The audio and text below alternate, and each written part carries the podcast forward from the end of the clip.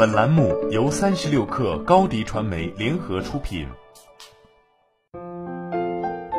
本文来自微信公众号彭小六。什么时候能感受到自己变老？大概是平静的接受小孩子称呼自己叔叔或阿姨。大概是在网上注册填写生日时，年份的下拉菜单需要往前翻得越来越久。大概是完成一件事情后用睡觉犒劳，而不是出去喝酒庆祝。这些时刻在温吞缓慢地提醒你老了。但更直接的是，自己与公司新来员工的年龄差越来越大。职业对于年龄焦虑来说，就像催化剂。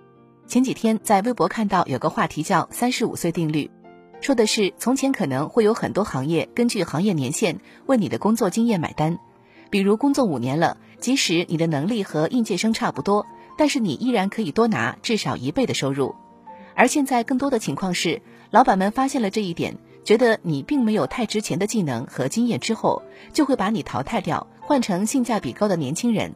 所以有越来越多的年轻人感觉到了中年危机的提前到来。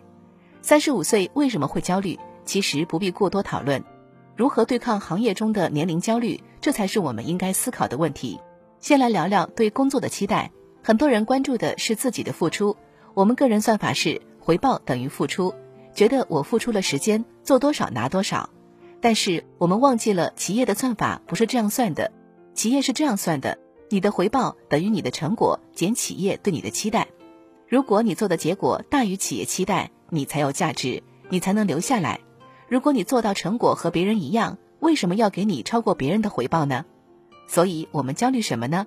我们焦虑的是。自己会不会拿到更多的回报，能不能待下去，却忘却了回报的决定要素是你要有超预期成果。明白了这些，你会发现三十五岁焦虑根本不存在，因为如果你不关注你的成果，你做任何工作，在任何岗位都会时刻感觉到焦虑存在。那怎么持续做好有超预期的结果呢？作为曾经从程序员一直做到技术部门总监的人，我认为几件事从你开始工作就要注意。一专注解决问题的能力，搞清楚你的岗位职责。从公司的角度，岗位的设定是要解决具体的问题的。解决问题的能力等于方法加效率。一件事情交给你，你能做好；再给你一件，你又能做好；还给你，你还行。我们称之为靠谱。靠谱就是胜任。你要做的就是不断积累这种胜任的经验。在这个过程中，能做到有方法、有套路，还要做得快、做得好。会用工具有技巧，二做到持续稳定的输出，会做事还要会吆喝的能力。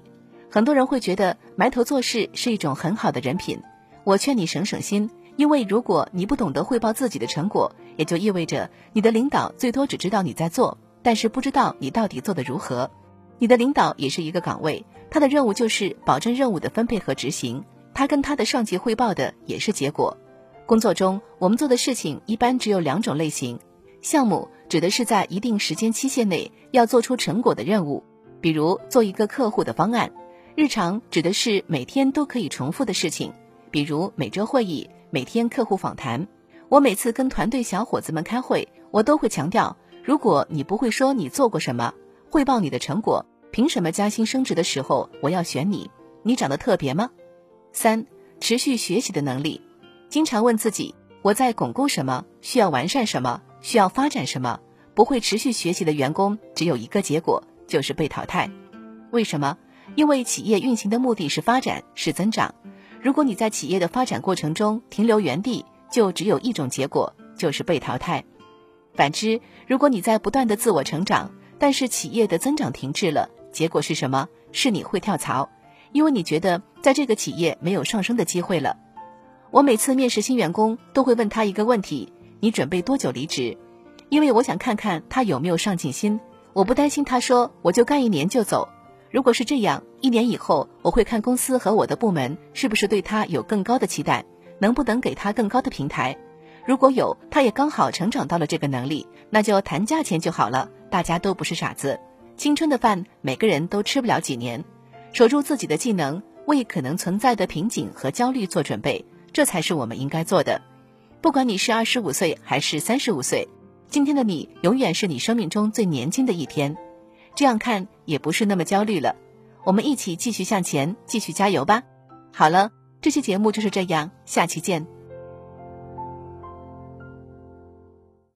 欢迎添加 baby 三十六课 b a b y 三六 k r 加入克星学院，每周一封独家商业内参，终身加入学习社群，聊风口谈创业，和上万课友一起成长进化。高迪传媒，我们制造影响力。商务合作，请关注新浪微博高迪传媒。